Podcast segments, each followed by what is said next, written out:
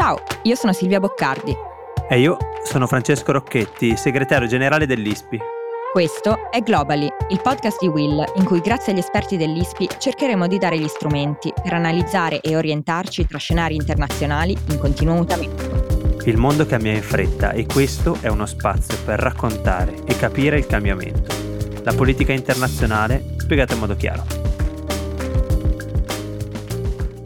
Il Parlamento italiano, un animale selvaggio e autodistruttivo. Sconvolgimento in un momento cruciale per l'Italia. Il ritorno della politica turbolenta. Mesi di sconvolgimenti all'orizzonte. L'Italia, tallone d'Achille. Questi sono solo alcuni dei commenti della stampa estera sulla crisi che stiamo vivendo in questi giorni. I partiti italiani infatti hanno deciso di non andare avanti, ma di far esplodere quello che era ampiamente considerato uno dei governi italiani più stabili, efficaci e influenti degli ultimi anni un colpo devastante sia per l'Italia che per l'Europa. Per capire come il mondo sta seguendo e affrontando la nostra crisi di governo, oggi siamo con Silvia Sciorilli Borrelli, corrispondente da Milano del Financial Times. Ciao Silvia. Ciao Silvia. Ciao a tutti, grazie per l'invito. Allora Silvia, io vorrei partire in primis eh, provando a evitare trappole semantiche e definizioni approssimative. Quando uno straniero ci chiederà, perché sappiamo che questo succederà, com'è finita l'esperienza di Draghi al governo, come potremo descrivere questa crisi perché sia comprensibile appunto anche a qualcuno che non conosce le dinamiche politiche italiane? Ma guarda, direi eh, che poi è quello che abbiamo provato a fare noi in questi ultimi due giorni che eh, i partiti italiani hanno ricominciato a fare i partiti e hanno, diciamo così, espulso quello che mh, all'interno delle dinamiche politiche veniva ancora percepito come un tecnico, era fondamentalmente è un tecnico e ehm, questa cosa non è più stata eh, digeribile e digerita dai partiti, soprattutto man mano che ci si avvicinava al 2023, data eh, naturale della scadenza della legislatura. Poi, se vogliamo anche descrivere con un po' più di eh, colore e dettaglio come è finita, direi malissimo. Mm. Eh, c'è chi ha parlato di partiti che si sono sparati su un piede, quindi ecco, sì. diciamo... Male, male, male. male. Beh, eh, Draghi si dimette proprio nel giorno in cui la BCE annuncia, annuncia il rialzo dei tassi un caso abbastanza, ma che suona come un monito per chi ci guarda da fuori, no? Beh, è chiaro, cioè il rialzo dei tassi eh, della BCE è un problema soprattutto per i paesi fortemente indebitati come l'Italia. Eh, sappiamo sì. che quel meccanismo per cercare di calmierare il famigerato spread, quindi scudo differenziare antispread. lo scudo antispread, ehm, quindi per cercare di ehm, aiutare paesi come il nostro non era ben visto ed era mal digerito da altri paesi europei, inclusa la Germania, ora è stato approvato, ma eh, è chiaro che eh, le politiche della BCE, mh, questo rialzo che probabilmente sarà il primo di una serie che mette fine alle politiche che Mario Draghi come presidente della BCE aveva ehm, diciamo, introdotto ormai eh, un decennio fa eh, per un paese come l'Italia che ha una politica e dei governi abbastanza instabili, un alto debito pubblico eh, e comunque mh, è abbastanza legata alle eh, dinamiche politiche anche per quello che riguarda l'andamento della, dell'economia e della crescita economica che è stata rivista al ribasso recentemente dalla Commissione europea, beh, eh, sicuramente è fonte di preoccupazione per quanto questo non piaccia sentirlo a eh, molti degli elettori, molti cittadini che eh, insomma tendono ad accusare un po' l'ingerenza dei mercati, della finanza, dei poteri forti a cui collegano anche Draghi per certi versi. Ecco, ma a livello diciamo europeo, quindi visti dagli altri, no? abbiamo visto che mh, mm, i, i, titoli sui giornali non sono stati molto um, gentili nei confronti Infatti, di quello tu, che Silvia, sta l'hai fatta semplice quando ci hai raccontato come raccontarla, come ci hai spiegato come raccontarla a uno straniero, però leggendo i titoli diciamo che di colore ce n'è molto di più. Eh. Sì, decisamente, diciamo, c'è decisamente un po' di delusione se non, se non rabbia. Quali sono secondo te le preoccupazioni europee? Cioè cosa risponde l'Europa a questa crisi di governo, alla nostra crisi di governo?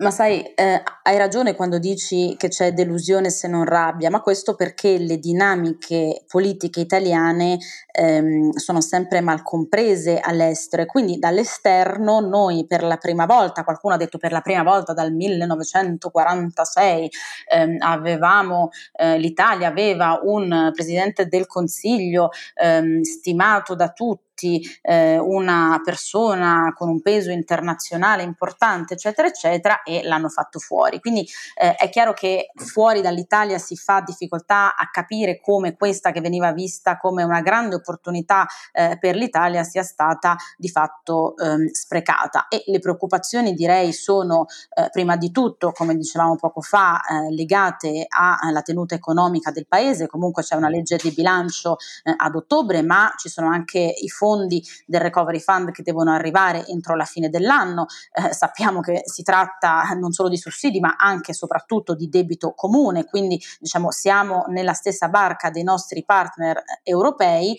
e ehm, abbiamo visto e abbiamo detto che insomma se l'economia italiana è sempre cresciuta poco, è andata in recessione durante eh, la, la pandemia, si è ripresa bene l'anno scorso, ma adesso visto il quadro economico e geopolitico ha eh, delle previsioni a ribasso e se eh, dovessero chiudersi i rubinetti del gas russo, dice la Banca ehm, d'Italia, potrebbe addirittura andare in recessione quest'anno. Ecco, questa è naturalmente una fonte di preoccupazione per i partner europei che sappiamo vedevano Draghi anche un po' come il garante del nostro enorme eh, debito pubblico. E poi c'è un elemento da non trascurare che è quello geopolitico, perché con un Macron che non ha una maggioranza parlamentare, un Boris Johnson dimissionario, con Scholz che eh, sta iniziando a governare la Germania, ma anche lui con i suoi eh, bei problemi e non è sicuramente Angela Merkel, ehm, Mario Draghi era visto e percepito come un punto di riferimento sia per gli Stati Uniti che eh, per il campo atlantista contro eh, Vladimir Putin e la Russia. Quindi nel vener meno eh, della figura di, di Mario Draghi eh, come leader della terza economia l'economia europea, un paese fondamentale all'interno del progetto europeo, beh, ehm, c'è qualcuno che dice forse eh, i paesi europei che sono già distratti dalla loro politica interna si distrarranno ulteriormente eh, dal conflitto russo-ucraino, soprattutto se eh, va per le lunghe, i cittadini inizieranno a fare i conti con eh, l'impatto di questa guerra sui loro portafogli e quindi eh, noi ucraini verremo abbandonati. E dall'altra parte il Cremlino, io credo in questa fase, eh, si freghi le mani, diciamo così, per non dire altro altro. Eh. Esatto, cioè qual è, mhmm, diciamo, con questa, con questa crisi che cosa cambia ris- nel nostro impegno ad aiutare l'Ucraina, cioè nell'assetto occidentale poi anche più macro no? rispetto alla guerra. Noi ci eravamo f- fatti portatori, diciamo, di questa, della, della, democrazia e dei valori della democrazia e soprattutto di, di questo valore diciamo alle, alle porte dell'Europa. Adesso cosa cambia? Cosa succede? Anche perché, per esempio, io ho visto delle letture diciamo un po' overstretched, ma leggevo prima la newsletter del Council on Foreign Relations che diceva ah sì, perché Draghi è caduto anche perché gli è mancato l'appoggio di due partiti guidati da due persone eh, che erano eh, da tempo considerate vicini a Putin. Quindi negli Stati Uniti, un po' facendo overstretching, c'è qualcuno che addirittura dice questo governo è caduto perché era troppo antirusso e in Italia non tutte le forze sono antirusse. Ecco, difficile. Ma eh, su quest'ultimo punto questa lettura non è stata data solo eh. negli Stati Uniti, l'ha suggerito anche il ministro Di Maio, eh, che ha detto che questa crisi è responsabilità di chi ha strizzato troppo l'occhio a Putin, è detto da uno che è appena uscito dal Movimento 5 Stelle fa il ministro degli esteri, come dire, forse eh, qualche campanello d'allarme può ehm, sollevarlo, però forse questa è una lettura ehm, un po' fantasiosa, perché poi noi da italiani sappiamo quali sono le ragioni per cui è caduto e abbiamo visto le dinamiche che hanno portato a un epilogo francamente inaspettato, perché poi quando ehm, si parlava con ehm, i parlamentari in Senato eh, mercoledì, ancora eh, come dire, verso le tre nessuno si aspettava che sarebbe andata a finire così e probabilmente se non ci fosse stato quel discorso molto duro e se non si fossero incartati sulle varie mozioni presentate ci poteva ancora essere margine eh, di recupero. Quindi ecco io non starei troppo a eh, enfatizzare questa lettura figura eh, data dagli americani. Però,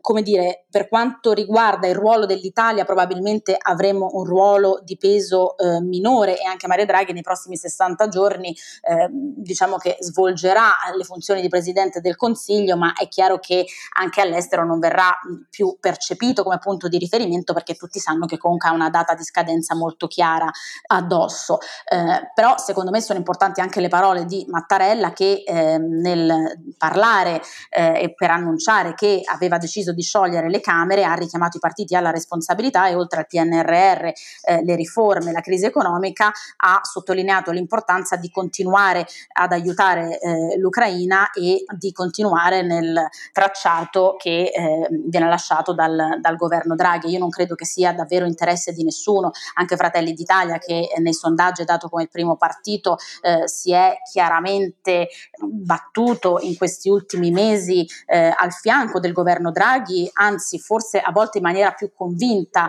eh, del Movimento 5 Stelle e, e, di una parte della Lega. Quindi poi alla fine io credo che sia interesse di tutti i partiti in Italia rimanere eh, su questo tracciato e eh, rimanere saldamente nel, nel blocco atlantico senza fare colpi di testa, senza tornare come si è fatto con il governo giallo-verde a strizzare l'occhio a Putin, che sarebbe francamente inaccettabile e impensabile in questa fase. Sì, soprattutto in questo momento. E infatti l'altra domanda che volevo farti era più legata diciamo, alle conseguenze della guerra, quindi noi sappiamo che eh, in questi mesi abbiamo cercato di, diciamo, di, di allontanarci dalle, dalle, dipendenze del gas eh, russo, adesso Draghi aveva iniziato a fare tutta una serie di discorsi con altri paesi, tra cui l'Algeria da cui è appena tornato, ma che cosa succederà ora, cioè in che, in che, direzione ci muoviamo nel momento in cui crolla il governo, bisogna fare nuove elezioni, eccetera, eccetera. Cioè, cosa faremo quest'inverno? Riusciremo a scaldarci oppure no? Eh, questo bisognerà eh, vederlo. Eh, per fortuna la nostra dipendenza dal gas russo è già scesa dal 40% al 25%, anche grazie eh, all'accordo del Presidente del Consiglio Draghi ehm, in Algeria eh, qualche giorno fa.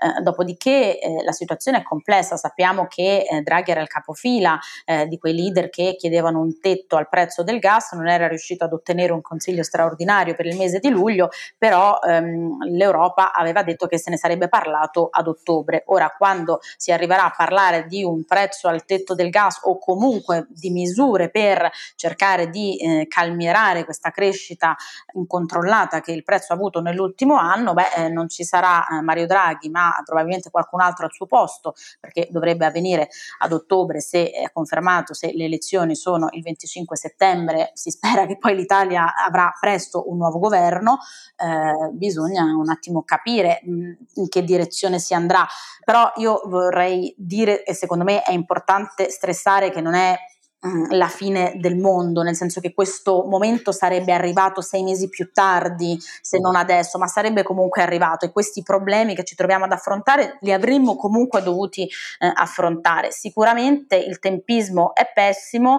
però eh, appunto ci dobbiamo riscaldare, dobbiamo trovare una ehm, soluzione a tutti i problemi che eh, sono già sul tavolo e eh, si spera anche diciamo eh, in virtù di quello che ha detto Mattarella che i partiti politici poi al di là della campagna elettorale saranno tutti sufficientemente responsabili per rispondere a queste domande, a queste esigenze forti dei cittadini.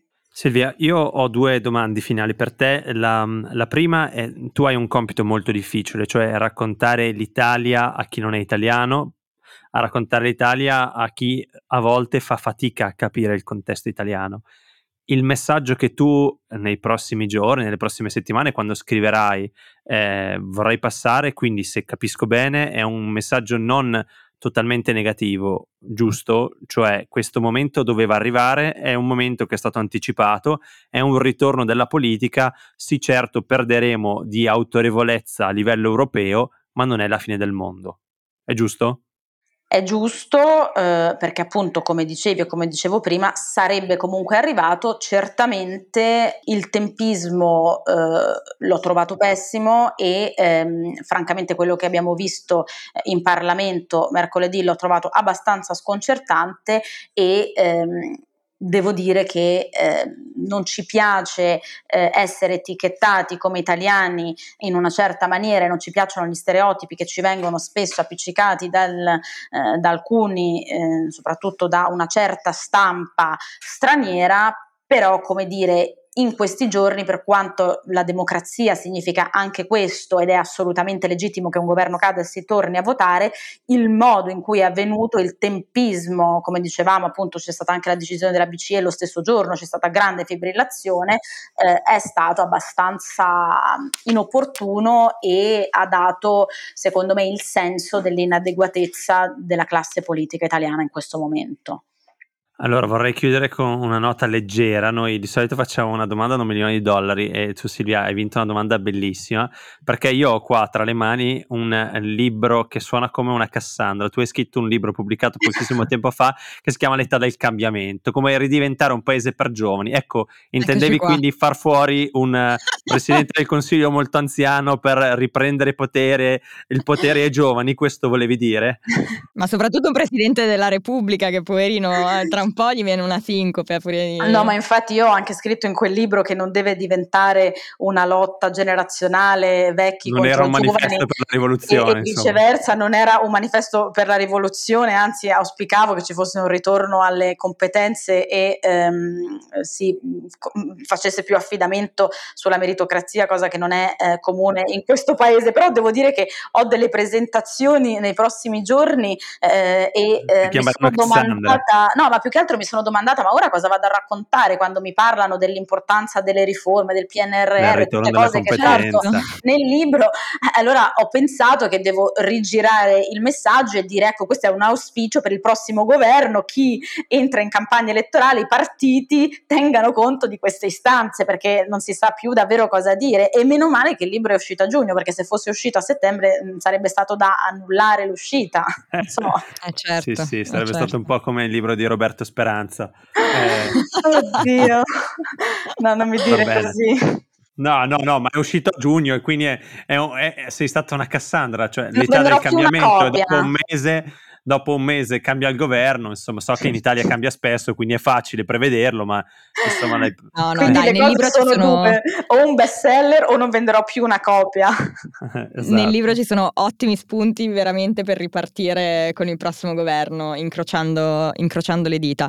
Io Silvia ti ringrazio per essere stata con noi oggi e averci aiutato a capire che cosa, che cosa pensano diciamo all'estero di quello che sta succedendo qui, qui da noi e fra noi ci sentiamo la settimana prossima. Sì, alla settimana prossima. Grazie Silvia. Grazie a voi, grazie. Ciao. Ciao.